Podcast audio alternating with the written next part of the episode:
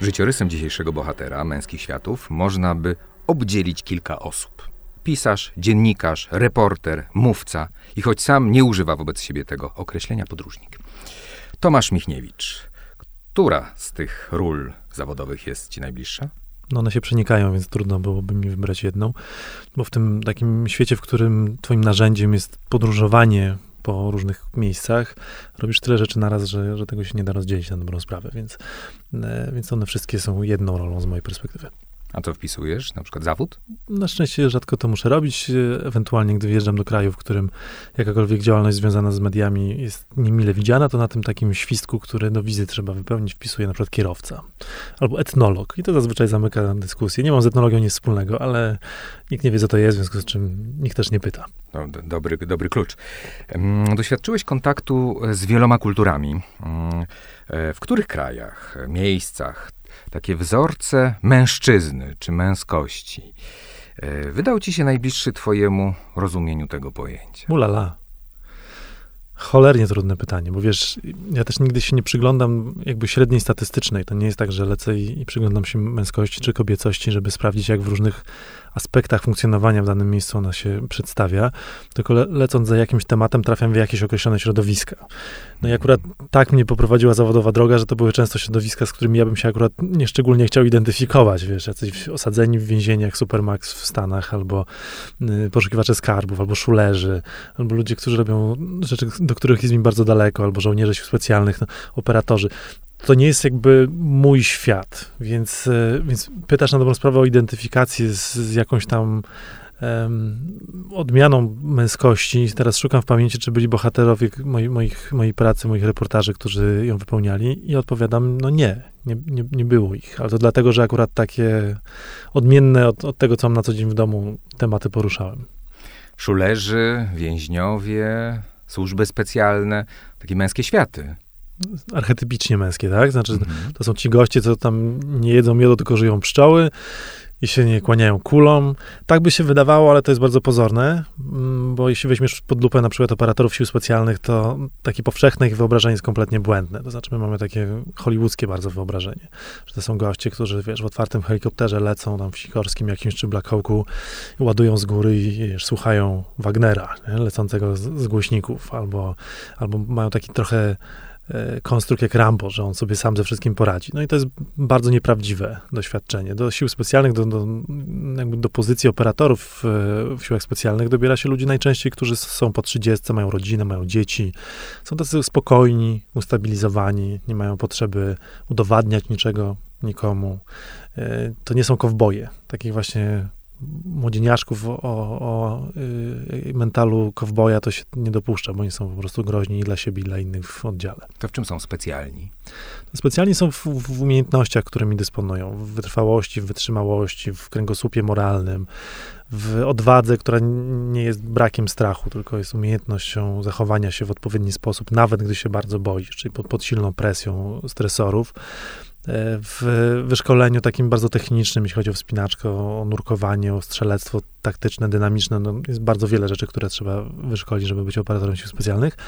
E, I doświadczenie bardzo często również już na polu bitwy, czyli, czyli to nie są ludzie, którzy się mają dopiero nauczyć e, radzić sobie, gdy do ciebie ktoś strzela, tylko już tą, tą naukę mają za sobą. Mhm. To ciekawe, bo to też taka męskość hegemoniczna Prawda? Taki, często w takich romantycznych wizjach, ten, tak jak mówisz, ten twardy, ten, który przetrwa, e, ten, który tą podróż, prawda, dokończy, to też taka figura, do której się chce dążyć, taki ideał. No, nie wiem, czy się chce dążyć. Pewnie jak masz 8 lat i, i wiesz, oglądasz gdzieś tam film albo się bawisz w wojnę z patykami w rękach, to możesz mieć takie wyobrażenie romantyczne. I A nie raz... miałeś tak? Miałem, tak, oczywiście, że miałem. Jakby, wiesz, od, od, dzieciaka mnie ciągnęło do różnych przygód, więc jasna sprawa, że jedną z nich to była jakaś taka wojaczka. Natomiast jeśli jakkolwiek się zbliżysz do faktycznej wojny, nie do tej z telewizji, tylko, tylko faktycznej wojny, to bardzo szybko się przekonuje, że to jest coś kompletnie innego i w dziewięciu przypadkach na dziesięć to cię odepchnie tak, że nie będziesz chciał mieć z tym absolutnie nic wspólnego. Więc y, akurat poruszyliśmy ten konkretny temat, mhm. więc mówię, że oni są tacy archetypiczni, ale to jest wojsko. Jakby w wojsku trzeba takich ludzi, I, I, nie mówię tutaj o mężczyznach, zwróć uwagę, mówię również o kobietach, bo kobiet w wojsku też nie, bra nie brakuje i w siłach specjalnych również ich nie brakuje. Więc y, to są po prostu ludzie o określonej kompozycji psychicznej, która jest konieczna do tego, żeby wykonywać zadania, które przed nimi są stawiane. I nie sądzę, żeby tam ktoś jakoś czekał szczególnie mocno na piękno duchów, wiesz, na kogoś, kto będzie e, rozwarstwiał rzeczywistość na osiem, żeby się jej przyjrzeć z każdej strony, bo tu czas leci, a do ciebie strzelają. No w, w dużym uproszczeniu to się do tego sprowadza. W swojej książce Świat równoległy pisze, że to też nie są indywidualiści. Nie, nie, nie, nie, nie, nie. absolutnie nie. Kolektyw się liczy. Tak, liczy się zbiorowość, liczy się wspólnota, liczy się to, że, że ty zawsze za kimś staniesz i ktoś za tobą zawsze stanie i wiesz o tym. Liczy się to, że nikt cię nie zostawi, ale to oznacza też, że ty nie możesz nikogo zostawić. Nawet gdy wszystko w tobie krzyczy, uciekaj, chowaj się i byle do domu, tak? I, I, jedyne, co chcesz, to ratować własne życie. No nie masz tego komfortu, jeśli mówimy o operatach sił specjalnych, bo to są bardzo małe jednostki, pracujące w bardzo małych y, grupach, kilkuosobowych często, w, w, sytuacjach i w warunkach, w których nie dysponują zasobami, które pozwalałyby im komfortowo osiągać cele, które są przed nimi stawiane. Więc to jest przez cały czas działanie w sytuacji, w której kołdra jest za krótka. Więc y, ich naj, największą siłą jest ta wspólnota i to, i to jest wspólnota doświadczeń. Wspólnota tego, że oni już przeszli przez ogień razem i po prostu wiedzą, że ten koleś obok ciebie, chociaż się może i nie lubicie, to nie ma znaczenia. On jakby i, i tak będzie cię ratował, i tak, gdy przyjdzie do czego. To ciekawy wątek, bo e, teraz coraz częściej się mówi o takich męskich kręgach, gdzie właśnie ta energia mhm jest jakoś rozpraszana i, i, też brana z tej grupy. Do tego chciałbym później e, wrócić. Natomiast chciałbym wrócić do tej różnorodności e, kulturowej, bo jeździsz po świecie, spotykasz bardzo wiele różnych interpretacji męskości. Mhm. E, I jeżeli tam patrzysz na te interpretacje męskości, bo mamy też kraje, w których jest to bardziej ta męskość no, klasycznie patriarchalna, w bardzo określonym, skośnym z reguły układzie, ale są też obszary, w których jest bardziej liberalnie. Czy to jest tak, że tak jest, że ten Zachód jest taki e, otwarty i liberalny, a, ten, a te kraje, do których e, ty zawitałeś, to nie, to tam to jest zamordyzm i jest jasny podział ról. Wiesz co, nie, nie użyłbym chyba określenia zamordyzm, bo różnice międzykulturowe są zawsze jakby dwubiegunowe. Mhm. To nie jest tak, że my jesteśmy jacyś i to jest wartość zero i teraz od tego zera my będziemy patrzeć na bardzo opiekuńczych i czułych Skandynawów, a z drugiej strony maczystowskich, wiesz, Kolumbijczyków na przykład. I że my jesteśmy punktem odniesienia dla tych odmienności my jesteśmy wzajemnie dla siebie punktem odniesienia. Czyli jeśli masz oschłego Gustafsona, który jest oziębły, zdystansowany mm i, i, chowa emocje, to on w oczach ognistego Pedro Gonzaleza będzie jeszcze bardziej oschły niż dla ciebie na przykład, czy dla mnie. Więc, mm -hmm. więc największą trudnością dla takiego reportera, jak, jakim jestem ja, jest przyjmowanie własnego, właściwego punktu odniesienia. Bo mamy taką tendencję, żeby nasz świat, naszą normę traktować jako coś standardowego, jako coś, co jest jakby tą wartością mm -hmm. zero. I to jest bardzo, bardzo mylące. Bo na różnych y, skalach, na których byśmy rozłożyli naszą kulturę, y, ona się rzadko mieści w środku mniej więcej. My żyjemy w skrajnie indywidualistycznej kulturze. Mhm. I mówię tutaj nawet teraz już o Polsce, a nie o kulturze Zachodu. E, zwłaszcza po transformacji lat 90. my przeszliśmy taki no, przyspieszony kurs demokracji, konsumpcjonizmu, materializmu. Bardzo często szkoliliśmy się w tym na amerykańskiej popkulturze, w związku z czym e, często w wielu przejawach tego konsumpcyjnego życia czy podejścia do materializmu jesteśmy bardziej amerykańscy niż sami Amerykanie. No tak, demokracja, indywidualizm wymaga większej obsługi. Y, nie tylko to, jakby wiesz, y, y, mamy koszty, których nie widzimy na mhm. przykład. Czyli jeśli weźmiemy sobie kilka różnych grup na całym świecie i teraz weźmiemy sobie Wietnamczyka, dla którego rodzina, definicja rodziny to jest 200 osób. To jest bliska rodzina, to jest 200 osób. I to są ludzie, z którymi się słyszysz na urodziny, spędzasz razem święta, wiesz, jak tam, jak tam ci dziecko przyjdzie na świat, to cię odwiedzą, możesz do nich pojechać i się przespać przez tydzień. To jest bliska rodzina, która naprawdę trzyma ze sobą kontakty.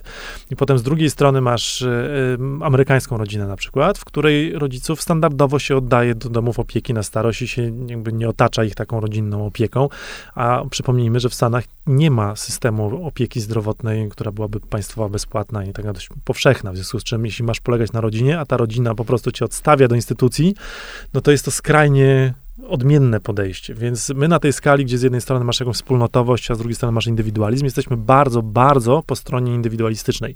I to mhm. też determinuje nasze role. Kim jest mężczyzna, do czego został powołany, jaką rolę ma przyjąć, do czego się wychowuje synów, zarówno przez matki, które mają jakieś swoje wyobrażenie, jak i przez ojców, którzy mają swoje wyobrażenie. Natomiast to są role, to, to są role właściwe dla nas, dla naszego miejsca mhm. w świecie. Dlatego tak trudno mi odpowiedzieć na to pytanie, które, które zadajesz, ponieważ musielibyśmy przez 6 godzin ustalać jakiś punkt odniesienia, do którego, od którego byśmy wychodzili. Więc mhm. gdybym ja miał sobie wybierać ideał mężczyzny, to takiego ideału po prostu nie ma, bo mhm. one, on, ten ideał zawsze będzie osadzony w określonym kontekście, w określonych zadaniach, w których ma się realizować, w określonych relacjach, które ma nawiązywać. I one w zależności od tego, gdzie się mieszka, będą zupełnie inne. Dla mnie to jest bardzo ważne, co mówisz, bo to ta prawda miejsca i czasu, e, bo ja mam takie wrażenie, że często mm, właśnie no media to szczególnie polaryzują, czyli pokazują, że my tu żyjemy w absolutnie równościowym społeczeństwie, czy do takiego dążymy, no i pokazują różne kraje, że tam może być na przykład kobietom o wiele, o wiele, o wiele wiele gorzej i w takim razie my, jako ci, którzy posiadają tą wiedzę i prawdę, powinniśmy uczyć tamte osoby e, tym, czym jest równość. No to, to, jest bardzo kolonialne podejście. Mhm. Artefakt tego kolonialnego, imperialnego e, myślenia e, wielkich, wielkich imperiów europejskich, które się nadal z niego nie wyleczyły, a my chyba pokłosiem tego po prostu się mm, staliśmy, e, bo gdy patrzysz na ten nasz świat zachodni, europejski, ten bogaty i zamożny z perspektywy na przykład Arabii Saudyjskiej, to on wygląda zupełnie inaczej. I okej, okay, z naszej perspektywy Saudyjkom żyje się potwornie źle, z perspektywy Saudyjczyków i Saudyjek, samych kobiet saudyjskich, y, nie żyje im się w żaden sposób źle. Co więcej, wiele z nich w życiu nie chciałoby mieszkać na Zachodzie, ponieważ to się wiąże z, z różnymi e, wymogami, sytuacjami i nieprzyjemnościami, dyskomfortami, z którymi one nie chcą mieć nic do czynienia. Mhm. I e, to, jest, to jest bardzo trudna rozmowa o różnicach międzykulturowych. Ja miałem dokładnie taką sytuację w Arabii Saudyjskiej, gdy rozmawialiśmy w, w gronie arabskich mężczyzn e, o, o kobiecości, o męskości. I jakby jak pytałem o małżeństwa aranżowane, wiesz, o te wszystkie horrory, o których my słyszymy, o kamieniowaniu, oblewaniu kwasem i tak dalej, i tak dalej. Oni byli tak samo oburzeni na, na, na te przejawy przemocy, co, co my, jakby dla nich było kompletnie niedopuszczalne, że jakiś gwałt, że można kogoś e, oblać kwasem za, za cudzołóstwo, że można kogoś ukamiować. Nie, no to, jest dla, to był dla nich koszmar jakiś, wiesz, to był Riyad, stolica, w związku z czym bardzo wykształceni często ludzie. Mm. E, natomiast gdy chodziliśmy do takich bardziej miękkich e, definicji czy rozmów, to nagle się okazywało, że ja nie mam argumentów za bardzo. E, rozmawialiśmy wtedy w jakiejś knajpie i w telewizji leciał teledysk chyba Britney Spears, jeśli dobrze pamiętam. I ona tam w jakimś takim cekinowym staniku e, się wdzięczyła do kamery w generalnie sposób. I akurat wtedy rozmawialiśmy o, e, jakby o tym, że, że wiele arabskich e, społeczności na zachodzie jest postrzeganych jako społeczności, w których kobieta jest na dobrą sprawę seksualną niewolnicą mężczyzn. I oni się jakby bronili, że to nie tak, że to kompletnie tak nie funkcjonuje. Zrozumiała sprawa, bo to jest ich normalność, ale w pewnym momencie jeden z nich pokazał, wskazał na, na ten telewizor, powiedział, to u nas są niewolnicy seksualne? Jakby spójrz, ja bym nie chciał, żeby moja córka jakby musiała to robić. Ja mówię, nie, nie, nie, spokojnie, zaraz, no nie musi tego robić, ona to może robić. Jeśli chce, to może, to jest jej własny wybór. I tak nam się wydaje taka naturalna odpowiedź, ale jak po, przez 10 minut się nad tym zastanowić, to się okaże że, okaże, że w sumie nie. To znaczy, jeśli ona chce tyle zarabiać, jeśli chce być popularna, to musi. Musi erotyzować. Tak, tak. A, w, a, w, arabskim świecie możesz być gwiazdą, e, wiesz, filmową albo gwiazdą, gwiazdą muzyki popularnej na scenie i się nie rozbierać. I to, to się da. Ciekawe, ciekawe podejście. E, mówisz o tym punkcie odniesienia. Jak czy czy twoje podróże, twoją działalność reporterską wpływa fakt, że jesteś no, białym mężczyzną Europejczykiem? No to zmienia wszystko. No jest, jest mnóstwo, mnóstwo miejsc. Afryka subsaharyjska jest chyba najlepszym przykładem, w której to, co cię określa najbardziej, to jest kolor skóry. Mhm. I to nawet już nie chodzi o to, że jesteś Europejczykiem, jesteś biały. Potem jest przecinek, pięć miejsc po przecinku i cała reszta. Czyli masz na imię tak, pochodzisz z takiego miasta, jesteś Polakiem, a nie tam, nie wiem, Brytyjczykiem na przykład, to już ma dużo mniejsze znaczenie. W pierwszej kolejności jesteś biały. I właśnie w tym naszym świecie, naszym, jak mówię naszym, umówmy się, że to będzie nasza definicja na tą rozmowę, dobra? Jak mówimy nasz świat, to to jest nasz świat polski, powiedzmy, naszej okolicy, albo szerzej zachodni. My możemy sobie tutaj niuansować, że są kobiety, że są mężczyźni, że są osoby trans, wiesz, że jest środowisko LGBT, że, że, że są różne role, które pełnimy, że są różne konstrukty płciowe, które pełnimy. Pięknie, no jakby mamy do tego prawo, bo żyjemy w zamożnym społeczeństwie, w którym możemy sobie na to pozwolić. A potem mhm. lecisz do Zimbabwe, lecisz do Ugandy i nikt tam się nad takimi pierdołami kompletnie nie zastanawia. Bo są zupełnie inne definicję tego, co jest istotne, co jest nieistotne, albo co determinuje relacje między ludźmi. I w Afryce subsaharyjskiej, i to jeszcze będzie trwało setki lat w moim przekonaniu, to, co najbardziej determinuje relacje między ludźmi, to jest kolor skóry. Bo ty tam przylatujesz jako reprezentant cywilizacji, która ma tam iluś setletnią historię i której brzemię, ciężar niesiesz na sobie. Jesteś reprezentantem klubu, który bardzo się wzbogacił na tym, co robił przez setki lat w Afryce subsaharyjskiej.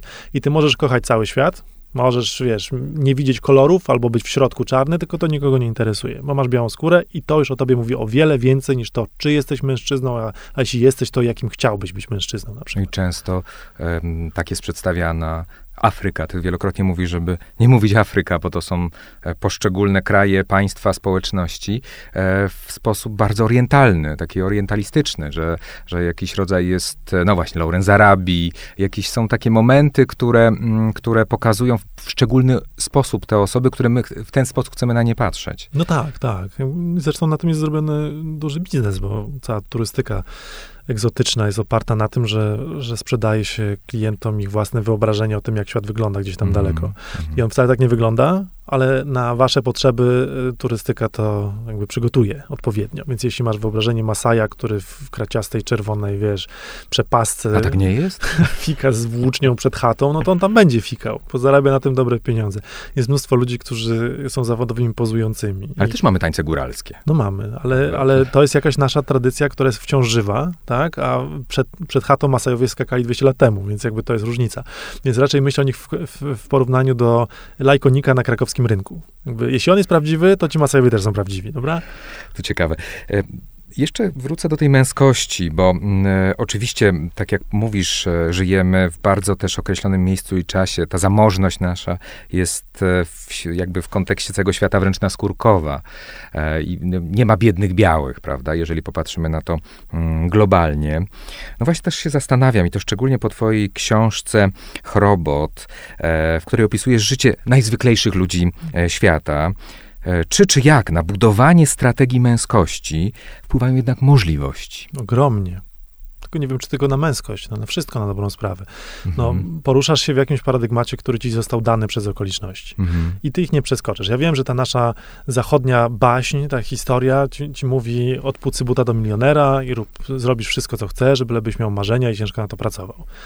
No jak się urodziłeś na wsi pod, wiesz, w, jakiś, w jakimś miasteczku, pod miasteczkiem we wschodniej Ugandzie, to to wygląda jednak zupełnie inaczej, bo hmm. nie zostaniesz nigdy Markiem Zucker, Zuckerbergiem, no nigdy. Choćbyś nie wiem, co robił, jak bardzo pracował i się uczył, nie zostaniesz. Przychodzimy skądś, z jakiegoś setupu kulturowego, hmm. mamy jakiś kapitał kulturowy, mamy jakiś kapitał finansowy, mamy rodziców, mamy znajomych, mamy szkoły, do których uczęszczamy, mamy bezpłatną e, publiczną e, edukację w Polsce, mamy służbę zdrowia.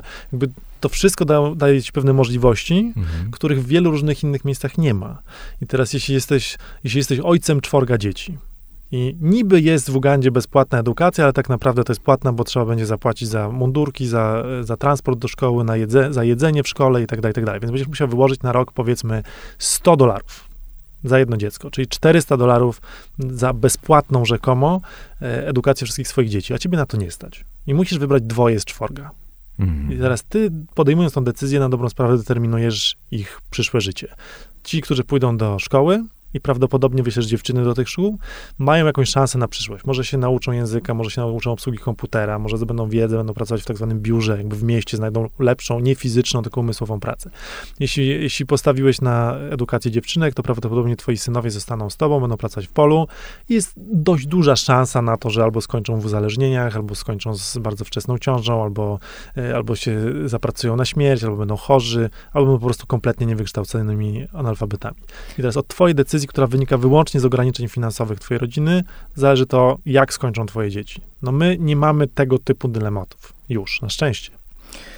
To przerażająca wizja, e, że jest tak, tak mało tego wyboru. Oczywiście, patrząc z tej naszej e, perspektywy, którą przyjęliśmy, to ja zadam przewrotnie. Jak to, że ty to widzisz, wpływa na ciebie, na twoje na przykład przeżywanie i to, właśnie jak to tu i teraz, tą, na tą codzienność. Ja oczywiście odmieniam to przez przypadek, tą mhm. męskość e, i ten wybór e, budujesz, żeby był jak najbardziej, no im odpowiedzialny, świadomy. Wiesz co, takie doświadczenie, bo po 20, od 20 lat podróżuję po światach, po, po krajach globalnego południa. On chyba najbardziej uczy pokory. Znaczy, to jest, to jest coś takiego, że wracasz do Polski, wsiadasz do tego samolotu gdzieś tam, wiesz, w Zimbabwe na przykład, w Harare i przed chwilą widziałeś dzieciaki, które umierają z głodu na dobrą sprawę i widziałeś dwunastolatki, które zachodzą w ciążę, po czym siadasz do samolotu i widzisz, że, że w duty free sprzedają tam wieczne pióro ze, ze złotą stalówką za 1000 euro albo za 800 złotych flaszkę perfum i myślisz, kurczę, jakby gdzie ten świat źle, źle skręcił. I największy dramat tego świata polega na tym, że te zasoby nie są transferowalne w prosty sposób. To znaczy to, że my tutaj w Polsce nie będziemy kupować tego, śmego, nie pojedziemy na wakacje, kompletnie nic nie zmieni w tym Zimbabwe, z którego wróciłeś wypłakując oczy. Więc y, myślę, że, że takie podróże, jakie ja uprawiam, przede wszystkim uczą pokory i, i takiego przekonania, że jednak nie wiesz, że to by się może wydawać że my bardziej myślimy, że wiemy, niż, niż wiemy faktycznie. Ja jestem też tatą, mam, mam dwóch synów, e, więc jakby staram się ich wychowywać na dobrą sprawę w, w tych samych wartościach, których, których, w których sam byłem wychowywany, chociaż mhm. miałem możliwość obejrzenia całego świata. A jednak ten, ten model wychowawczy jest bardzo silny. Na, na szczęście mam dwoje bardzo różnych rodziców, którzy mnie przygotowywali nie do takiego standardowego, maczystowskiego, wiesz, męskiego podejścia, tylko raczej do bardzo różnorodnego podejścia. I wydaje mi się, że, że, że to jest clue na dzisiejsze czasy że mężczyźni na Zachodzie muszą się dzisiaj zmierzyć z tym, że już nie ma jednej prostej definicji. Przecież się tak zastanawiam, jak e, czytając twoje książki, słuchając też podcastów, e, gdzie mm, byłeś gościem. I pytanie, jak ty czujesz tą, e, tą różnicę w narracji, prawda? Bo jest wiele osób... Absolutnie które... masz rację. E, jest wiele miejsc, do których ja nie mam w ogóle wstępu na dobrą sprawę. Gdy realizowaliśmy projekt w Arabii Saudyjskiej, realizowaliśmy we dwoje. Potrzebowaliśmy mężczyzny i kobiety, żeby w ogóle móc przyjrzeć się temu spektrum, które mamy badać, ponieważ mężczyzna nie ma szans wejść w różne miejsca. Albo wiesz, dojeżdżasz do jakiejś wioski gdzieś w środku dżungli w Kamerunie, no nie ma opcji, żebyś porozmawiał z, z, kobietami. One się natychmiast pochowają w szałasach, zostają mężczyźni i możecie sobie siedzieć i gadać trzy tygodnie, ale mhm. tylko z nimi. Co więcej, oni ci powiedzą to, co myślą, że ty chcesz usłyszeć, a nie to, co tak naprawdę między sobą by, by szeptali. Jeśli nie mówisz w języku baka, to, to nie dowiesz się tego. Więc jest dużo tego typu pułapek.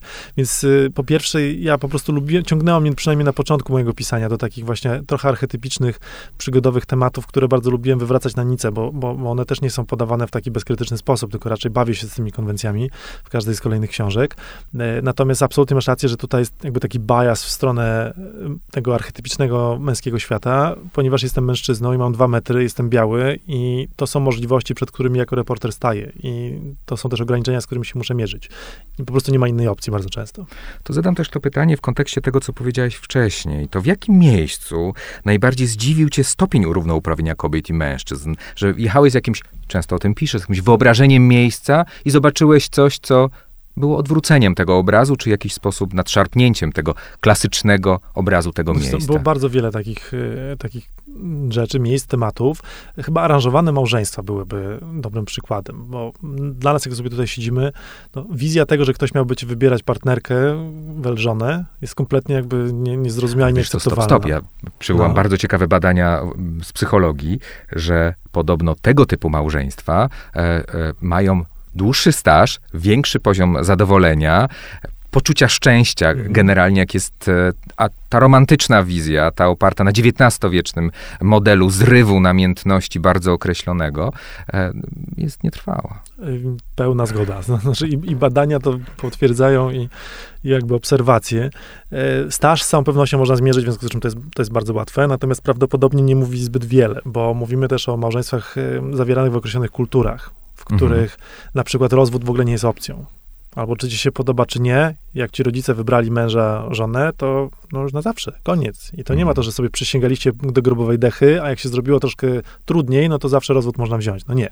Jesteś częst, częścią klanu, częścią rodziny, reprezentujesz ją, nie możesz, po prostu nie możesz. Więc rodzina cię będzie wspierać, będzie ci pomagać, możesz się do mamy wprowadzić na jakiś czas, ale z tym mężem musisz jednak zostać. Więc ten staż może być mylący, jeśli będziemy zwracać uwagę tylko na tą jedną daną liczbową. Y, ciekawsze jest to, co powiedziałeś o, o stopie zadowolenia. Ja bym się tutaj chyba do tego nawet przychylił, tak, bo wiesz co, jak podróżujesz sobie po Indiach, po, po Bangladeszu, y, w, po miejscach, w których to rodzina ci wybiera y, partnerkę czy partnera, żonę, męża, bo w dużej mierze do tego się sprowadza. Ja rzadko spotykałem ludzi, którzy by powiedzieli, nie, to było straszne, ja się czułem przymuszony albo byłam uwięziona decyzją moich rodziców. Mamy też takie wyobrażenie, że, że tam dochodzi do różnych aberracji, że się sprzedaje jakieś czternastolatki. No pewnie w jakichś gdzieś tam pojedynczych, incydentalnych sytuacjach to tak, ale, no ale wiesz, w Polsce też nie brakuje incydentów, które są koszmarne i, i godne wy, wyłącznie potępienia. Więc tak, tak standardowo to jest jednak y, scenariusz, w którym wybiera się partnera, partnerkę dzieciakom, które już nie są dzieciakami. Skończyły 18 lat, albo są na studiach, albo skończyły studia. Różnie to może wyglądać. I teraz masz 23-letnią dziewczynę, której rodzice wybierają przyszłego męża. Ja nie spotkałem chyba żadnej, która by powiedziała, ja się na to nie zgadzam, jestem przymuszana, absolutnie nie. Co więcej, bo oni widzą bardzo głęboki sens w tym wszystkim, bo, bo mówią bardzo często coś takiego, że moi rodzice wiedzą lepiej, ponieważ oni już przeżyli to życie, które jest dopiero przede mną. I ja mogłabym się zakochać w kimś niewłaściwym, bo grają emocje, bo są feromony, bo motylki w brzuchu, a mama wie, co mi jest do życia potrzebne. Ona mnie zna, obserwuje mnie, urodziła mnie, wychowała mnie i ona wie, kto mi będzie potrzebny, żeby być taką jakby komplementarną częścią tego związku. Jakiego mężczyzny ja potrzebuję, żeby to, żeby to był dla mnie dobry mężczyzna. A miłość to się później wykształci. No i teraz, jak, jak, jak sam najlepiej wiesz, współczesne studia psychologiczne dość jasno wskazują, że miłość ani nie zaczyna, ani nie spada z, z, jak grom z jasnego nieba, tylko jest procesem, który się wykształca w jakiś sposób. W związku z czym, jeśli odrzucimy tą, tą taką baśń zachodnioeuropejską, e, anglosaską przede wszystkim w dużej mierze, czyli piorun z jasnego nieba, i zakochałeś się, i zaręczyli się, pobrali potem jej dzieci i na końcu bujane fotel na ganku przy kominku, tak? To jeśli pominiesz ten element emocjonalny, to możesz dojść do tego samego punktu w zupełnie inny sposób. Czyli po prostu czasem, który razem spędzasz. Ciekawe, bo mówisz o tej narracji właśnie wybierania żon, ale też są wybierani mężowie i oni Tak też jest. mają swoje obowiązki. Jestem seksuologiem i na przykład jednym z takich obowiązków jest zadbanie o przyjemność seksualną żony. Wiesz, to są kultury, w których mm, kontrakt małżeński jest y, jakby umową cywilnoprawną. W Azji Południowo-Wschodniej bardzo często tak jest. Podejmujesz e, decyzję o małżeństwie i tak naprawdę reprezentujesz klan, rodzinę w pewnej formie unii z drugą rodziną. I masz normalnie papier, na którym mogą być wypisane bardzo konkretne rzeczy, na przykład do czego się mąż zobowiązuje. Y, Jeśli będziemy mieli dzieci, to do jakiej szkoły te dzieci będą chodziły. Y, Jeśli będziemy mieli samochód, to jaki samochód to będzie? Czy żona będzie miała swój samochód? Wiesz, to mogą być bardzo precyzyjnie rozpisane rzeczy. Tak samo w, w kulturach muzułmańskich, w arabskich przede wszystkim, gdzie możesz mieć kilka żon. W, w takim laickim, kompletnym nie, niezrozumieniu tego tematu na zachodzie, no to ci się wydaje, że po prostu co, co 10 lat możesz mieć, wiesz, młodszą żonę, a resztę to tak tam, wiesz, na syp wyrzucać. Hu, hu, kochany, nie. To jest, to jest kompletnie inna sprawa. E, W muzułmańskiej rodzinie, jeśli, jeśli mąż, mężczyzna ma cztery żony, to jest zobowiązany każdej z tych żon zabezpieczyć dokładnie ten sam standard życia. I częściej niż rzadziej, nie mówię, że w 100% przypadków, ale częściej niż rzadziej to wygląda tak, że on jest sam, a one grają w drużynie. I jeśli kupiłeś jednej smartfona, to ona daje znać wszystkim pozostałym, kupił mi smartfona, takiego i takiego. I one wszystkie wyciągają ręce, mówi, no nie, sorry, jak Fatimie kupiłeś, to nam też musisz kupić. I, więc, y, więc dzisiaj coraz, coraz mniej y, Arabów ma więcej niż jedną żonę. I oni często mówią, jakby ja nie mam tyle siły do pracy, jakby nie mam, nie mam takich możliwości, zasobów. zasobów. zasobów, tak, bo jakby te, te żony trzeba utrzymać w pewien sposób. Publicznie krytykowałeś męski szowinizm, przedmiotowe traktowanie kobiet, kpienie z feminizmu. E, Czy w Polsce dostrzegasz e, w ostatnich latach zmiany, e, jeżeli chodzi o tak zwaną toksyczną męskość? Czy dalej trzyma się ona mocno? Jak to widzisz, jak wracasz? Bardzo trudne pytanie, bo znowu teraz możecie spytać, o jakich mężczyznach mówimy. Nie? W jakich kręgach? Zobacz, jak, jak my jesteśmy uwarunkowani tym, co, co ta nasza bańka osławiona zawiera. Mhm. Jeśli jesteś, nie wiem, terapeutą i przyglądasz się głównie wielkomiejskiej klienteli, która ma pieniądze, żeby prywatnie się pojawiać w tych gabinetach i narzeka na swoje życie, to twoje wyobrażenie tego, jak są mężczyźni w Polsce, będzie skrajnie odmienne od y, kasjerki w Przasnyszu, która pracuje, wiesz, w jakimś supermarkecie i żyje w tamtym miejscu. I z jej perspektywy te wszystkie dylematy, te wszystkie dyskusje, ta imba, wiesz, woke i tak dalej, to jest jakiś kompletny abstrakt. Znaczy, to, to, to, to nie jest kompletnie świat, w którym, którym cokolwiek z tego jej doty, ją dotyka. Więc, jeśli- więc muszę zacząć od kontrpytania, o jakiej męskości my tutaj mówimy, o w jakich środowiskach, w jakich kręgach, w, jakim, w jakiej klasie, w jakim, e, w jakim, na jakim pułapie zamożności, o czym mówimy. Są te bańki, ale też one przenikają, jeżeli chodzi o pewne idee i idee feminizmu, e, idee równości, to są, stają się powoli ideami uniwersalnymi, jakby niezależnymi od bańki. E, tak się dzieje. Prawda? I też można powiedzieć, że, te, że to idzie od góry, prawda? Jeżeli byśmy tak schierarchizowali mm, góry społecznej, prawda, jeżeli chodzi o pewne pomysły na to, jak ma być to e, traktowane. E, w moim poczuciu się zmienia. Jednak ta emancypacja ma swoje odzwierciedlenie też w postawach wielu mężczyzn.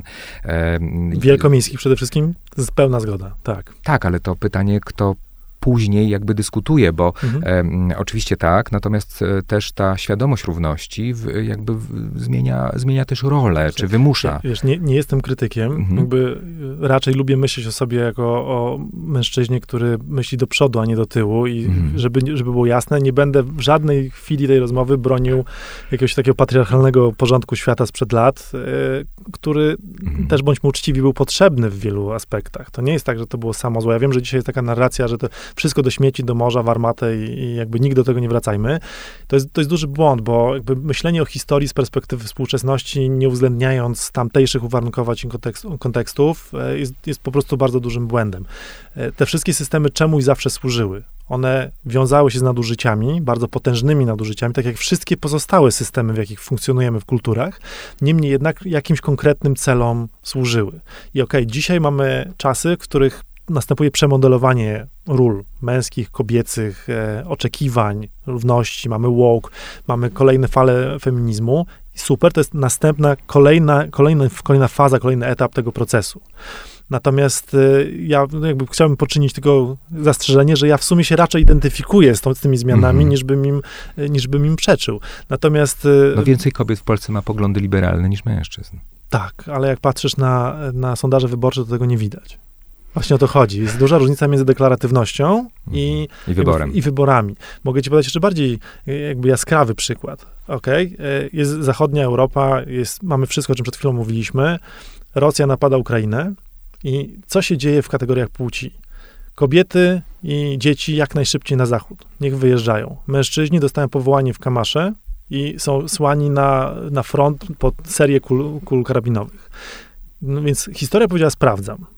Ja nie słyszałem jakiegoś larum feministycznego na Zachodzie, które by mówiło, dziewczyny, to jest ten moment. Jakby to jest moment, w którym musimy pokazać, że męskie życie jest tyle samo warte, co kobiece życie. Jesteśmy sobie równi, więc są równe prawa i są równe, równe obowiązki. Tylko natychmiast zostało, jakby został wykonany skręt w stronę, w którą był wykonywany przez kolejnych 10 tysięcy lat. Jest wojna, faceci idą się bić, chowamy kobiety i dzieci. No chyba, że jesteśmy, żyjemy w Izraelu. No chyba, że żyjemy w Izraelu, tak, bo tam kobiety muszą iść do, do wojska tak samo jak mężczyźni, chociaż na krócej. Więc też, też nierówno. Nie więc, więc wiesz co, przyłączę się do tego do tej euforii, jak to się świat zmienił i wszystko tutaj już jest zupełnie inaczej, jak zobaczę to w działaniu, w rzeczywistości, bo mam obawę, i to jest moja autentyczna, wsobna obawa, że ta zmiana bardziej zachodzi w deklaracjach i w płomiennych odezwach i wiesz, w imbach na, na Facebooku, niż w, niż w rzeczywistości, że ona się wydaje bardziej znacząca niż faktycznie jest, dlatego, że, nas, że, te, że te bodźce nas dotykają codziennie, że ty czytasz, widzisz, rozmawiasz, jakby przez cały czas jesteś w środku tego wszystkiego. Pytanie, czy jakby rzeczywistość pozadyskusyjna odpowiada tej zmianie. Tutaj mam duże wątpliwości, ale kim jestem, żeby to oceniać? Ciekawy jest ten wątek wojny, też e, w określony sposób jest romantyzowany, był romantyzowany, e, teraz e, to się zmienia. I też, no właśnie, chłopcy się bawią w wojnę, prawda, że to jest też taki typowa chłopięca zabawa. Są delegowani do zabawy w wojnę, i część mhm. jak najbardziej za tym idzie. Ale jeżeli już e, zacząłem ten e, temat chłopców czy dojrzewania, to wiele chłopaków, w tym ja, marzyłem o podróżach, bohaterskich czynach, przygodach. Ale chciałbym Ciebie zapytać, co spowodowało, że Ty z tego zrobiłeś pomysł na życie. Bo jak dojrzewałem, byłem chłopakiem, który marzył o przygodach, awanturnictwie i o wiesz, takich właśnie historiach, o których opowiadasz. Mm -hmm. Dokładnie tak. Jakby, wiesz, czytałem Szklarskiego i pana samochodzika, miałem roczniki National Geographic, moi rodzice mm. mieli super znajomych z całego świata, którzy opowiadają różne dziwa, dziwa i ja tego chciałem po prostu dotknąć sam. No i jak zaczynasz raz, to potem idziesz coraz bardziej i w moim przypadku akurat zmieniło się to w pracę. E... Ale wiesz, ja szukam tego, tej cechy, prawda? Bo to jest tak, że tak jak pewnie zgodzisz się ze mną, wielu twoich kolegów, moich marzyło dokładnie o tym samym. I nie. Nie umiem powiedzieć. Nie wiem, nie wiesz co, nie wiem jak to nie się wiesz, co jest tym składnikiem magicznym. Nie wiem. E, spodziewam się, że, że z, z, równym przekonaniem i zaangażowaniem mogłem się realizować w czymś zupełnie innym, więc prawdopodobnie to jest jakiś splot różnych okoliczności, jakichś moich wewnętrznych uwarunkowań i potrzeb i tego, co, co było mi dane, jakie miałem możliwości. Mhm. Zacząłem zawodowo podróżować, bo pracowałem w Polskim Radiu, więc jakby wiesz, miałem infrastrukturę, która mnie wysyłała za darmo w różne miejsca na świecie, więc... Ale jechałeś tam, prawda? No jechałem, ale, ale, ale mogłem tam jechać. Mhm. Gdybym nie pracował w Polskim Radiu, tylko pracowałbym tam gdziekolwiek indziej, w tym momencie na poczcie albo w mhm. sklepie, mhm. to bym w ogóle nie miał takiej możliwości. Więc chyba jak wszystko, wszystko w życiu, to jest, e, to, to jest suma i okoliczności, i wyborów, często, często nie naszych albo przypadkowych. Mhm. Więc chciałbym, chciałbym móc odpowiedzieć, ach tak, bo ja pokierowałem swoim życiem w taki taki sposób, ale to była bzdura. No. Część nie była moimi decyzjami wcale. Wiesz, co ja się tak zastanawiam, bo e, jakby odnosząc się do tego, e, co mówisz, e, jeden z rozdziałów w, w świecie równoległym poświęciłeś służbom specjalnym. Ja pochodzę z wojskowej rodziny. Mój tata był, bo już, już nie służył w wojsku, był w desancie. Pamiętam, tata mnie wywoził na różne poligony, tam pierwsze zdjęcia to ja mam takie z, z karabinem, na, na, wszyscy mi zazdrościli, a ja zazdrościłem wszystkim tym, którzy jechali do Łeby. No to, to, to tak to jest, ale teraz myślę, że to też zaszczepiło we mnie taką chęć e, podróży i ty to tam w jednym z książek powiedziałeś, że to jest taka emblematyczne. Ja bardzo go zbierałem. Tu byłem na Kilima, wszedłem na Kilimandżaro, byłem w bazie pod Everestem, byłem na Spitsbergenie, są takie. Mhm. A teraz e, mm, już po 40 e, mam takie podróże bardziej takie do tych miejsc, żeby się tam rozgościć, a nie żeby zdobyć. I, i też się zastanawiam, na ile właśnie takie, taka inspiracja ze strony ojca, czy, czy właśnie domu jest też takim właśnie tym, tym, tym składnikiem, który wypcha poza tą strefę komfortu, bo często podróż to jest wyjście poza Co, strefę moi komfortu. Moi rodzice nie podróżowali, ale faktycznie mieli znajomych, którzy podróżowali. Znaczy miałeś się w domu, tych więc podróżników. Więc miałem tak. tych podróżników w domu, wiesz, przychodzisz do domu, a to siedzi mnich buddyjski. Albo siedzi ekipa, która dzisiaj stanowi trzon kapeli ze wsi Warszawa i się uczy grać na sitarach. I się tak zastanawiasz, Boże, co poszło nie tak, dlaczego nie siedzi prawda, ktoś inny? Dlaczego nie siedzi księgowy Właśnie. na przykład. Tylko wchodzisz i, i, to był dla mnie taki standard, że siadasz, jesz pomidorówkę, a tutaj ktoś gra na sitarze albo na tablach. I jakby to jest standard. A dlaczego no, nie na PlayStation? W ogóle sobie kompletnie nie zadawałem tego pytania, ale widzę już po moich synach, że, mhm. że zapytanie dzisiaj, kim by chcieli być w życiu, to odpowiadają, chcemy być podróżnikami tak jak tata, więc podejrzewam, że jeśli wyrośniesz na odpowiednim podglebiu, to czasami trochę nie ma jakby innej opcji, że tak jesteśmy warunkowani przez rodziców, może świadomie, może nieświadomie. Ja ich tam świadomie nie pcham w stronę przygód, mm -hmm. bo przygody się lepiej opowiada niż przeżywa i to, to, to jest bardzo często ciężki kawałek chleba. Natomiast ewidentnie e, dzieląc się z nimi jaką, jakąś swoją wiedzą, czy obserwacjami, czy, e, czy kształtując ich, mm -hmm. chcąc, nie chcąc, skupiam się na rzeczach, na których się najbardziej znam, albo mm -hmm. w tych określonych sytuacjach, w których oni muszą się wykazać jakimś hartem ducha, albo jakąś twardością, to wtedy wychodzi ze mnie mnie ten podróżnik, a w innych sytuacjach na przykład nie wychodzi coś innego. I więc, więc siłą rzeczy są kierowani w tą stronę, choćby nawet odradzałbyś im podróże? Zawodowe kompletnie, oczywiście, że tak. To jest, to jest, to jest bardzo niedobry sposób na życie. To z buntu pojadą. Jedźcie chłopaki w takim razie. Ale nie za daleko. tak. Rozumiem. Ale wracając do tej figury ojca, czy, czy jak jakby patrzysz na, na, na, na ojca, to, to, to masz takie poczucie, że gdzieś tam takie zachowania, które mogłyby być dla ciebie e, formatywne, one jakby gdzieś się identyfikujesz właśnie w kontekście tego, co robisz? Pewnie, tak. Mój ojciec miał na mnie bardzo duży wpływ i oczywiście jak teraz sam jestem rodzicem, to, to bardzo się nad tym zastanawiam, co, co od niego wziąłem, co bym chciał dalej przekazać i im dłużej się nad tym zastanawiam, tym mam więcej wątpliwości, bo mhm. mam takie poczucie, poprawnie jeśli się mylę, ale mam takie poczucie, że w tej dzisiejszej narracji równościowej, e, że ona przypomina trochę jak trochę sklep z cukierkami na wagę że możesz sobie wejść i tą nową męskość skonstruować w, jakby w taki sposób, jak sobie wymarzyłeś. Czyli, że weźmiesz trochę tego, trochę tego, trochę śmego i to będzie idealnie. Dokładnie tak, jakby było. Tylko wydaje mi się, że to jest kompletnie niemożliwe. To znaczy, że pewne role, umiejętności, pewne przyzwyczajenia, schematy, w których funkcjonujemy, są częścią większych całości. Czyli jeśli masz być twardym chłopakiem, już trzymajmy się takiego, wiesz, bardzo archetypicznego wyobrażenia męskości, jak masz sobie, masz, masz wychować twardego syna, to on będzie twardy dlatego, że, że, że ta twardość będzie częścią większego konceptu, że będzie ileś razy wystawiony na próby, że zaangażowanie w nim będziesz wykształcał również, że e, odporność na dyskomforty będziesz w nim wykształcał, że będziesz, się, będziesz go uczył, że się nie wolno poddawać. Mhm. I częścią tego wychowania na przykład będzie też to wstawaj i się nie mazgaj Nie zawsze w 100%, ale w iluś tam przypadkach na pewno, bo jak chcesz wykształcać twardego chłopaka, to musisz go nauczyć, że w bólu da się dalej funkcjonować. No i teraz to trochę przeczy tej idei z cukierkami.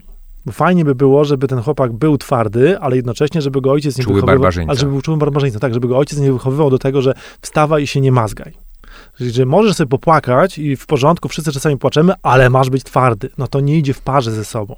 W związku z czym mam, mam duże wątpliwości, ja nie umiem odpowiedzieć na to pytanie, bo... A się z tą w 100% zgadzam. Jak e, takie zawsze robię porównanie, nie można być jednocześnie Jamesem Bondem i Rysiem z klanu. Każdy ma można. swój urok, e, tak. ale, ale osobowościowo to jest nie do udźwignięcia, bo to są sprzeczne często tak. cechy temperamentalne, już nie mówimy o, o charakterze. No i teraz jeśli kształtujesz nowego człowieka, to w zasadzie musisz wybrać jaki on ma być. To znaczy, jakie, jakie cechy chcesz w nim kształcać. To jest olbrzymia odpowiedzialność. I teraz, gdy żyjemy w czasach takiej redefinicji męskości, w której te stare schematy, którymi ja byłem wychowywany przez mojego ojca, są kwestionowane, to ja się zastanawiam, dobra, są kwestionowane. I teraz pytanie, czy mam je odrzucić w całości, wiedząc, że to się będzie wiązało również z pozbawieniem moich synów takiej cechy, takiej cechy, takiej umiejętności, takiej umiejętności, albo że prawdopodobnie się będzie wiązało z takimi stratami, czy jednak iść pod prąd, ponieważ te cechy, które we mnie mój ojciec wykształcił, na przykład, i które mi bardzo się przydawały w życiu, chciałbym przekazać dalej. Nie sądzę, żeby była jakaś odpowiedź na to pytanie. Co więcej, nie sądzę, żeby, żeby nawet e, jakby ruchy kobiece miały na to odpowiedź, bo bardzo często krytykują same mężczyzn, którzy są wychowywani przez samotne matki. Więc jakby to już jest, mówimy już o pokoleniu, które było wychowywane przez kobiety. W, polskiej, w polskim świecie, jakby w polskiej rzeczywistości, samotna kobieta jest bardzo częstą, powszechną figurą. Czyli z ikoną. To, tak to jest. Matka, prawda, matka powstańca. Polka, jasna sprawa, matka tak. powstańca, dokładnie to. Ojciec zawsze nieobecny, mama się zajmuje dziećmi. Ojciec alimenciarz, który nie płaci, w ogóle wybył, gdzieś zostawił, porzucił, wyszedł po gazetę i nie wrócił. To jest jakby bardzo powszechna ikona, w związku z czym dzisiejsi młodzi mężczyźni to już są pokolenia, które były bardzo często wychowywane przez samotne matki. W związku z czym mamy już samodzielne. Przy, samodzielne. Często, a, a, bardzo często również samotne, samotne tak, po prostu, tak? Na jakichś w ogóle głodowych alimentach, albo i w ogóle bez nich. Przy pomocy babci, ciotek na przykład. Więc, e, więc bardzo często cechy czy postawy, które, e, które się stawia za, za przykład negatywnej męskości, już są częścią pokoleń, z, którymi to nie, nie ojcowie jakby walczyli, to nie ojcowie je wykształcali. Więc to jest bardzo ciekawy w sumie eksperyment, bo my nie wiemy, co, co z tego będzie. My byśmy chcieli może wykształcić pokolenie, które będzie, wiesz, wrażliwe, empatyczne i tak dalej, ale to za 50 lat będziemy mogli ocenić, czy to miało sens, czy nie. Bo może się okazać, że w, że w tym pakiecie są elementy, z których my sobie kompletnie na razie nie zdajemy sprawy, że być może na przykład to będą ludzie bardzo niezaradni w porównaniu z poprzednimi pokoleniami, albo bardzo roszczeniowi. Teraz zgaduję, to nie jest to, że, że wiesz, coś Właśnie, sugeruję, ale być może. Zapytać, bo e, w takim razie jak narodziny czy wychowanie e, dzieci wpłynęło na ciebie jako na mężczyznę? Bo w niektórych wypowiedziach e, podkreślasz, że boisz się tego ojcostwa. No boję się, wiesz co, chyba każdy rodzic wie, że, że narodziny dziecka, albo i nawet wcześniej, moment, w którym się dowiadujesz, że będziesz ojcem, to jest pierwszy dzień jakby lęku, który już ci będzie towarzyszył przez całe twoje życie. Więc oczywiście ja też A redefiniowało ten model? Bo tak Totalnie, jak mówisz, że... absolutnie. Słuchaj, naprawdę, wiesz co, no, przy, były lata, że mnie nie było pół roku w ciągu roku w domu. I jak ja się zdecydowałem na dzieci, nawet nie jak się one pojawiły, tylko jak podjąłem decyzję, dobra, chcę mieć dzieci, to dla mnie było oczywiste, że wieszam buty trekkingowe na kołku w tym momencie że nie po to się przywołuje te istnienia na świat, żeby nie być dla nich potem rodzicem. I co więcej, no, czyta, przytaczałeś od początku jakby rzeczy, które robiłem, więc, więc już teraz pewnie nasi słuchacze trochę wiedzą. Jak jeśli prowadzisz taką pracę, w której stale wchodzisz, wiesz, e, pod kulę partyzantów albo do więzień, w których, z których możesz nie wyjść, albo się bujasz z żołnierzami, albo wyjeżdżasz na pustynię, do dżungli, do buszu i podchodzisz zwierzęta, no to są wszystkie, wszystko działania o takim stopniu ryzyka, że, że musisz brać pod uwagę również to, że nie wrócisz do domu, albo wrócisz mocno pokaleczony. I jak mam dzieci, to dla mnie ten czas już skończyły. Jakby nie ma opcji. To było świetne, jak miałem 20 lat, jak miałem 30 lat. To mnie budowało, nadawało mi charakteru, dawało mi możliwości spełniania ambicji i wiele różnych innych celów w moim życiu mogłem osiągać. Natomiast teraz odpowiedzialność związana z dziećmi mówi mi koniec. Nie chcesz tego robić. Nie, że ja nie mogę. Tęsknota? Wiesz co, nie. Nie. Nie. Naprawdę. Mm, ja się bardzo spełniam w roli taty. Jestem bardzo zaangażowanym ojcem i nie mam takiego poczucia, że dzieci, dzieci mnie okradły z jakiegoś tam, wiesz, jakiejś przestrzeni życiowej. Co więcej, już mając dzieci, wyjechałem raz czy drugi do dżungli czy na pustynię i to już nie smakuje tak dobrze. E, jakby, no nie. Ja bardziej tęsknię do domu wtedy na przykład, niż tam podziwiam no ale trochę, trochę wyjazdy nad Saharą. Te, te wyjazdy to jednak dalej zostały, bo e, piszesz, napisałeś na, na Facebooku e, o męskich wakacjach z dziećmi hmm. i tam właśnie, co sądzisz, tak zwanych męskich kręgach, o tym wcześniej wspomniałem. E, czy to jest dobry sposób na rozbrajanie właśnie toksycznej męskości. Nie mam pojęcia, trzeba by się było przyjrzeć, co w danym konkretnym kręgu, jakie wartości są przekazywane. A tam mówisz o tym podziale, o tym, o, ty, o e, tych Tak, to był, to był obóz sportowy, który organizuje mój brat corocznie dla swoich przyjaciół e, i przyjaciół męskich z dziećmi, więc masz tam dwupokoleniową strukturę. Mamy, wiesz, dziewięciu ojców i tam kilkanaścioro dzieciaków od czwartego roku życia do 12, jeśli mnie pamięć nie myli. E, I jakby super się bawimy, świetnie się bawimy, dbamy o te dzieciaki razem. To jest taka trochę wioska męska, ale my się znamy. To nie, to nie są ludzie z przypadku, bo kręgi to są bardzo często ludzie, którzy są jakby zbierani, często również komercyjnie, na, na potrzeby jak, przeprowadzenia określonych warsztatów, czy, czy jakiegoś szkolenia umiejętności e, z kompetencji miękkich, e, czy, czy, czy takiego bardziej terapeutycznego działania, po prostu rozmowy i grupy wsparcia. No, my się do tego jakby nie kwalifikujemy, ponieważ jesteśmy grupą znajomych i przyjaciół i się znamy od bardzo dawna, więc to jest trochę jak wspólne wakacje ze znajomymi, a nie jak nie jak krąg. E, natomiast y, myślę, że, że kręgi, te, te, męskie kręgi są po prostu odpowiedzią na zmiany, które zachodzą wokół redefinicji męskości i kobiecości. Znaczy kobiety, które podnoszą głowę, powiem tak w taki jakby widowiskowy sposób, mówiąc, machając pięścią mówiąc, teraz jest nasz czas, tak, samiec nie będzie nam pluł w twarz, powodują, że bardzo wielu mężczyzn się czuje atakowanych za grzechy, który, do których się nie poczuwa. Czyli jesteś mężczyzną, więc jesteś częścią patriarchatu, jesteś odpowiedzialny za ten problem, jesteś jego w ogóle współtwórcą, jesteś nośnikiem toksycznej męskości, chociaż się możesz wcale z tym kompletnie nie identyfikować.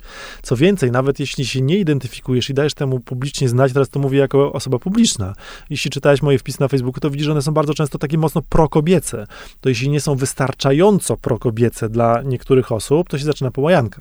Jakby już nie wystarczy, że, że jesteś sojusznikiem jakiejś sprawy. Nie, no grzech pierworodny jest to, że jesteś mężczyzną, białym tak, mężczyzną. To, tak. już, to już musisz przepraszać. I teraz mężczyźni się zaczynają gubić. E, bo... Tak, bo, bo, często dostają za, za ojców czy za dziadków. No tak. E, I nie albo, to... albo sprzeczne mhm. oczekiwania. Wiesz co, jak teraz się przyglądam na przykład e, mężczyznom, którzy się poruszają po rynku randkowym, mhm. to nie mogę tego nazwać jeszcze badaniami, ale jakimś tam, jakąś sądą i rozeznaniem, to z, z, niej wynika, że kobiety, których mężczyźni spotykają w wieku od powiedzmy 30 do 40 lat, bardzo rzadko mówią, ja to potrzebuję, wiesz, równego partnera, ja to chcę empatycznego misia, który będzie miał kontakt ze swoimi emocjami. Tylko jakby uciekają do tych archetypów z dawnych czasów. Ja potrzebuję silnego, zdecydowanego mężczyznę, który nawet będzie dominował w niektórych, w niektórych sytuacjach, bo tego oczekuje mężczyzny. Więc z jednej strony masz połajankę, że jesteś zbyt maczystowski, z drugiej masz zapotrzebowanie, żeby być maczystowski, no i się mężczyźni zaczynają gubić. Zmieniają się definicje ojca, zmieniają się definicje tego, jakie wartości swoim dzieciom powinniśmy przekazywać. Więc ja się nie dziwię, że mężczyźni zaczynają się zbierać w jakieś środowiska, w jakieś grupy, nawet nie w kontrze do kobiet, żeby to było dobrze zrozumiane, tylko, tylko w, w grupach, w których będą mogli się zmierzyć ze wspólnymi pytaniami. Czyli będą mogli usiąść i jak dawno temu przy ognisku spytać, panowie, to co robimy? A nie, żeby zawładnąć światem. A nie, żeby zawładnąć światem, tak, tylko żeby się jakby dostosować do tej, do tej nowej rzeczywistości. Ja myślę, że tutaj dochodzimy do takiego, takiego tematu, który nam będzie jeszcze bardzo długo przeszkadzał, mianowicie to, że że, że, zmiany są bardzo polaryzujące i że one są utrzymywane w takich kategoriach w sumie bitewnych, że my tu walczymy o coś, że wiesz, mamy wrogów, mamy przeciwników. I oczywiście, jeśli patrzysz na to z, jakby z punktu widzenia na przykład ochrony kobiet przed przemocą domową, to bardzo trudno jest się ustrzec przed taką pozycją. Ale jeśli ona się rozciąga na, na jakby całopłciowe relacje, czyli są kobiety z jednej strony i są mm. mężczyźni i teraz jesteśmy wrogami dla siebie, to to będzie musiało rodzić agresję z jednej i z drugiej strony. I to powoduje, że mężczyźni się bardzo często czują atakowani, chociaż w sumie to kibicują tym zmianom. ja wiem po sobie, bo ja bardzo często sam się czuję atakowany. Jakby wiesz, jest we mnie niezgoda. Jak mi ktoś kolejny raz cytuje Rebekę Solnit, to, mnie, to mi się krew jakby gotuje, bo ja też czytałem tę książkę i też ją mhm. znam i mam do niej dużo pretensji. W sensie uważam, że, to, że, że, tam jest też sporo poprzesadzanych rzeczy. Mógłbyś rozwinąć to? Yy, wiesz co, okej, okay, no jasne, czemu nie?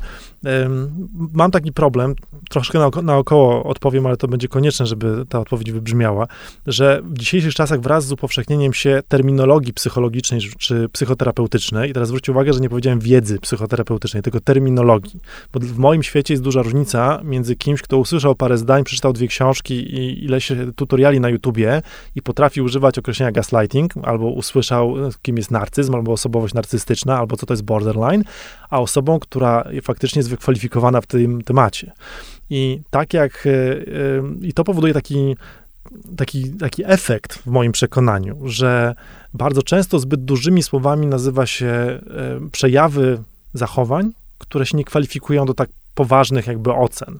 Czyli jeśli mężczyzna albo partner, chłopak, mąż, obojętnie, powie na jakiejś imprezie przy wszystkich, kochanie, mylisz się, to nie było tak to ponieważ tak robią gaslighterzy, to on już jest oceniany jako gaslighter. To trochę tak, jakbyśmy wiedząc, że alkoholicy często piją wódkę, widząc człowieka z kieliszkiem wódki, mówili, on jest alkoholikiem. I mężczyźni bardzo często są atakowani właśnie w ten sposób, czyli zrobiłem coś, co nie ma kompletnie nic wspólnego jakby z przemocą, z agresją, ale tak to zostało zinterpretowane, ponieważ podobne rzeczy albo te same rzeczy robią ludzie, którzy popełniają dużo większe grzechy. Tak, to jest tak? syndrom trzeciego roku studenta psychologii. Wszystko mam, prawda? Wszystkie rozpoznania, które się czyta, tak to jest o mnie. E, oczywiście mówię to w cudzysłowie, że bez tego całego kontekstu, tak jak mówisz, jest mhm. różnica pomiędzy pewnymi pojęciami, a jednak wiedzą. E, I później pacjentów, którzy na przykład do mnie przychodzą, też przychodzą z jakąś diagnozą, bo przeczytali w internecie. Autodiagnozą, tak, tak? O, tak mhm. autodiagnozą, czy przeczytali w internecie. Teraz to e, jest dość typowe, że się analizuje swojego partnera pod kątem tego, czy jest narcystyczny, a swoją partnerkę pod kątem, czy jest, czy ma e, borderline. Mhm. Ale to jest tak powszechne się stało, że tak jak mówisz, używanie jest narzędzi, które są narzędziami diagnozy, e, tak naprawdę w walce przeciwko, bo to e, ma coś E, ugrać tym, prawda? To, że komuś mówi, że jest narcyzem, to ma jakby zamknąć to w kontekście. Natomiast nie zawsze spełnia tych kryteria. No wiesz, to, to, kończy dyskusję w tym momencie. To znaczy, jeśli ktoś cię atakuje, subiektywnie odbiera, tak. że cię atakuje, to ma, jaki masz powód budować dalej relacje z tą osobą? Tak, jeżeli ona cię postrzega żadnego. też przez tak. pryzmat, bo to też bardzo spłyca, bo już wiem, prawda? To jest, tak działa stereotyp. Ja wiem, to, są, to jest czysto stereotypowe jakby zachowanie. I uważam, że to, jest, że to jest aspekt, który nam będzie przez cały czas przeszkadzał i uwierał. Bo jakbyśmy zaczęli stosować, jakbyśmy zaczęli zadawać pytania o meritum sprawy, to nagle by się okazało, że w bardzo wielu kwestiach mężczyźni i kobiety się kompletnie nie różnią. Jakbyś zadał pytanie, czy chcecie oddychać, nie wiem, świeżym powietrzem? No tak, oczywiście. Czy fajnie by było, żeby partner i partnerka w związku wnosili tyle samo? O, super, no rewelacja. Podasz, pokaż mi faceta, który by powiedział, że mhm. absolutnie nie. Prawda? I oczywiście od deklaracji do rzeczywistości też jest dużo, długa droga. Niemniej jednak e, e, ja, ja widzę raczej tą to, to jest trochę tak jak z korporacjami, wiesz? Jakby nie da się zmienić świata bez korporacji. Fajnie by było je wszystkie wypieprzyć w kosmos, ale to się nie uda, bo jesteśmy ich klientami, jesteśmy ich częścią, często je, je finansujemy przez e, inwestycje, które mamy w funduszach kapitałowych czy emerytalnych. Jakby jesteśmy, jest, są one integralną częścią świata, której się usunąć w prosty sposób nie da. I tak samo jest z różnicami jakby międzypłciowymi powinniśmy przebudować ten system relacji między mężczyznami i kobietami, ponieważ w wielu przejawach on jest karygodny i, nie, i nieakceptowalny dla wszystkich. Ale jeśli prowadzimy to w formie wojny bitewnej, to, będą ofiary. Się, będą ofiary i ludzie się będą okopywać. Podróże kształcą. Czy masz takie poczucie, że byłeś w takiej podróży, która, którą nie chciałbyś jednak przeżyć? Wiele takich, oczywiście, ale też powiem ci, że podróże kształcą tych, którzy są gotowi na odebranie określonej lekcji, bo ja też często wożę ludzi po mhm. świecie i to nie jest tak, że, że weźmiesz kogoś z zakutą pałą z Polski, zawieziesz go w jakieś piękne miejsce i on wróci odmienionym człowiekiem i będzie teraz kochał świat, wiesz, będzie empatyczny i już nie będzie ksenofobem. Nie. Jeśli wyjechał ksenofobem, to wróci ksenofobem prawdopodobnie, coraz, y, może nawet jeszcze się utwardzi w tych swoich przekonaniach, bo z tego pięknego świata, który będziesz mu tam pokazywał, on sobie wybierze te aspekty, które będą pasowały do jego stereotypu. No no tak, piramidy piękne, ale jaki to jest syf. Patrz, jakie góry śmieci. I tym zapamięta te góry śmieci, tak? Albo co oni wszyscy brudni, albo to, albo tamto. No jakby znajdzie sobie potwierdzenia. Tych swoich te tez i teorii. Więc nie wszystkich, e, niech wszystkich e, podróże uczą w ten sam sposób, wydaje mi się. Ale oczywiście są takie, są takie wyjazdy czy wyprawy, z których wracasz i myślisz, kurde, no nigdy w życiu, nigdy więcej. No tyle, że jeśli to jest twoja praca, to no, nie masz tego komfortu, żeby móc się zarzekać. E, bo to też nie zależy często od, od miejsca, w którym podróżu, po którym podróżujesz, tylko raczej od doświadczeń, które cię tam akurat w tym momencie spotykają. Więc, więc... Czyli musi być odpowiednie podglebie. No tak, jakby wiesz, kraj sam w sobie nie jest ani fajny, ani niefajny. On jest fajny przez to, czego dotykasz i jakby co cię tam otacza w trakcie tej podróży. Gdybyś pojechał w inne miejsce albo o innej porze roku, albo spotkałbyś innych ludzi, to może byś wrócił z kompletnie innymi wrażeniami. Przygotowujesz nową książkę? Tak, ale w ogóle nie, kompletnie nie, e, nie dokumentalną. Pierwszy raz będę mierzył z powieścią. O, Między innymi o męskości i kobiecości. To już nie mogę się doczekać. Tak. Niecała godzina to zdecydowanie za mało, żeby choć wspomnieć wszystkie aktywności, e, twoje aktywności. E, skorzystać z twojej wiedzy i doświadczenia. E, słuchaczy, którzy dotychczas nie mieli okazji zapoznać się z twoją twórczością i działalnością zawodową, odsyłam do źródeł o tobie. E, I serdecznie dziękuję ci za to dzisiejsze spotkanie. To ja dziękuję.